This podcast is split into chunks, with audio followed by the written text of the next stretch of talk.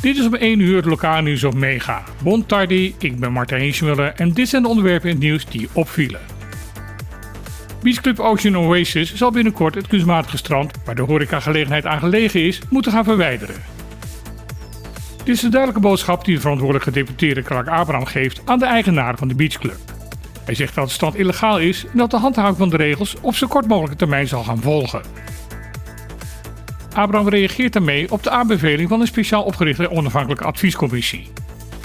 Deze is tot de conclusie gekomen dat alle illegaal aangelegde kunstmatige stranden zo snel mogelijk moeten worden verwijderd. De commissie zegt dat dit erg belangrijk is voor het behoud van het koraal. Naast het strand van Ocean Oasis is de laatste jaren ook veel te doen geweest over het strand van Chocobo Beach Resort. Ook de aanleg van dit kunstmatige strand zou niet voldoen aan de gestelde eisen. Ook in deze zaak zal volgens de gedeputeerde actie ondernomen gaan worden. Wanneer de eigenaar van de illegale stranden ook daadwerkelijk het strand moeten gaan verwijderen, is nog niet duidelijk. Volgens Abraham is dat niet aan het BC, maar aan de directeur van de dienst Toezicht en Handhaving.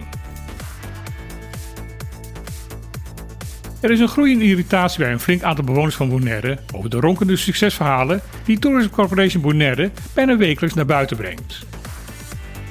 Gisteren was in een aantal lokale media te lezen dat TCB wederom een succes zal hebben behaald bij American Airlines.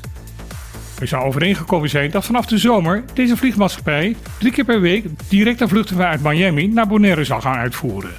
Momenteel gebeurt dat twee maal per week. Volgens de CEO van TCB, Mark Messera, is dit een groot succes.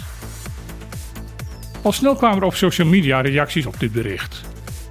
Er wordt gemeld dat vorig jaar American Airlines het hele jaar drie vluchten per week uitvoerde op Bonaire en dat dit tijdens de decembermaand zelfs werd uitgebreid naar een dagelijkse vlucht vanuit Miami. Daarmee vergeleken is de nu gedane aankondiging volgens de schrijvers dus een regelrechte teruggang in plaats van een succes. Comply or explain, oftewel pas toe of leg uit. Vanaf vorig jaar moeten alle nieuwe wetsvoorstellen in de Tweede Kamer automatisch ook gelden voor de Caribische openbare lichamen. Behalve wanneer er goed uitgelegd kan worden waarom dit geen goed idee is. Een nieuw uitgangspunt dat volgens staatssecretaris Van Huffelen veel problemen moet gaan oplossen. Helaas laten diverse rapportages zien dat er in de praktijk niet veel van dit mooie principe terechtkomt. De oorzaak daarvoor is dat meestal domweg vergeten wordt om de beste eilanden in de voorgestelde wetgeving mee te nemen. Zo ook in het geval van de voorgenomen accijnsverhoging op de brandstoffen. In september dwong de Tweede Kamer door middel van een motie de regering om de huidige korting op de brandstofbelastingen met een jaar te verlengen.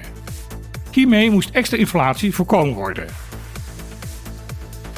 Omdat de beste eilanden niet met name in de motie worden benoemd, worden deze ook niet benoemd in de nu bekendgemaakte regeling. Met als gevolg dat de bewoners van de BES met ingang van 1 januari waarschijnlijk een hoop meer zullen moeten gaan betalen aan de pomp.